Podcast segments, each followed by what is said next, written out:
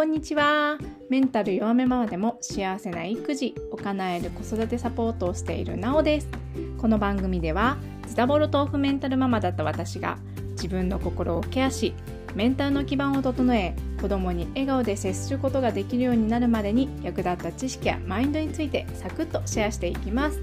はい皆さん今日もお疲れ様です。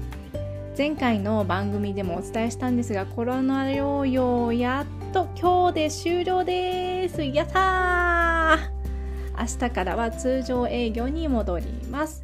5日間の自宅待機もやっとやっと解かれます。と思ったら次はね 実は息子くんが今度風邪をひいてしまいまして朝から鼻水ずるずる喉はガラガラ咳もコンコン。えどこで何もらってきたっていうね。発熱はないので学校行くかと思ってたんですけど朝ごはんも食べずトイレに行くと下痢が出ちゃったのこと。あーこれは胃腸風邪かなと。うん夕方学校帰りに病院行こうって言ったんですけど朝ごはんも食べられないほど咳き込んでいたので結局ね学校をお休みすることにしました。で学校にお休みの連絡をしてしばらくすると「ママ外で遊んでいきたい。ついてきてよ」って。え今 何とおっしゃいました？これ我が家ではあるあるなんですけどお休み連絡をすると何か知らんけど元気取り戻す現象っていうね。これって子育てあるあるですかね？お腹痛くないんか？喉は？咳は？うんもう大丈夫だよって。は？とりあえずね病院を午前中に済ませて元気に遊んでおります。リスナーの皆さんのお子さんはこういうことありますか？うちもありますとかいや全然ないですとかいろいろねコメント感想とともにお待ちしてますね。はい前置きはこの辺にして今日も本題に入っていきましょう。今日のテーマは産後うつでお薬を飲むのは悪いことです。これどういう話かというと私は産後うつ以前に統合失調症で産後しばらくして3000飲んでいたお薬を全て飲むのを再開しました。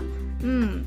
でもねやっぱりお薬をしばらくやめて妊娠中症状がね落ち着いていたこともあって何より母乳で育てたいなって希望があったのですごく再開するのは躊躇しました。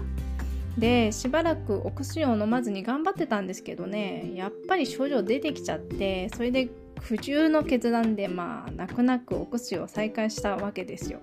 うん、でお薬が飲んで症状が落ち着いたのは安心ではあったんですけど母乳で育ててるお母さん見たりするとあーこれでよかったのかなーって罪悪感でね心が真っ黒になってました。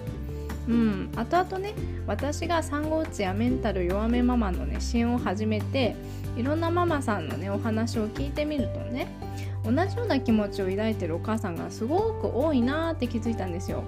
もう授乳はしてないけど眠れないからお薬を飲んでいる自分に罪悪感があるとかお薬を早くやめたいので早く症状が改善してほしいなどうん。で私この話を聞いて思ったことがあってうん。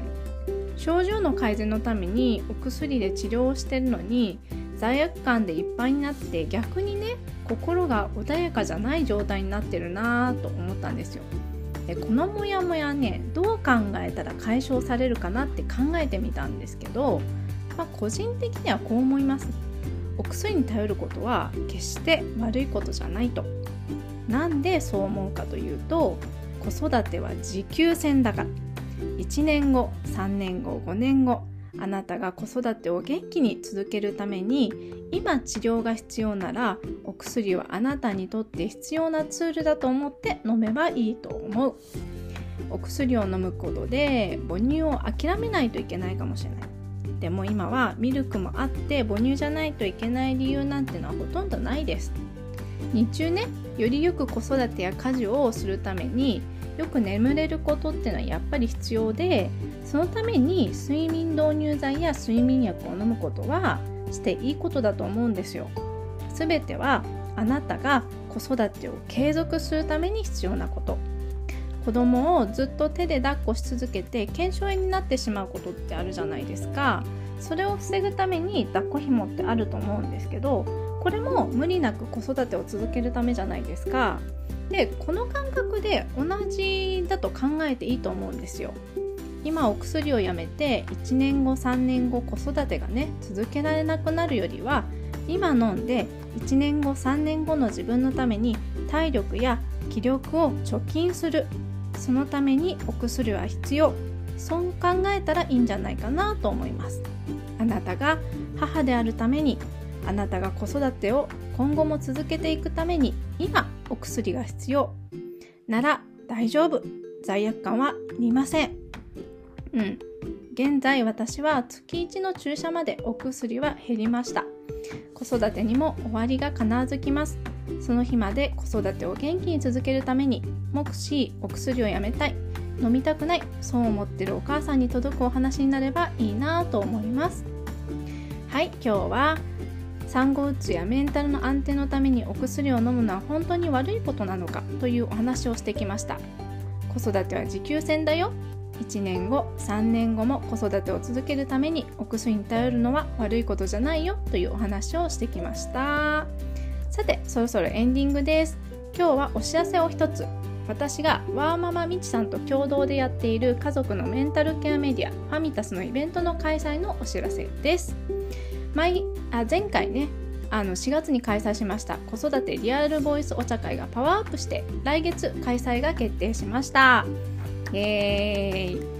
前回も大好評いただいた企画です。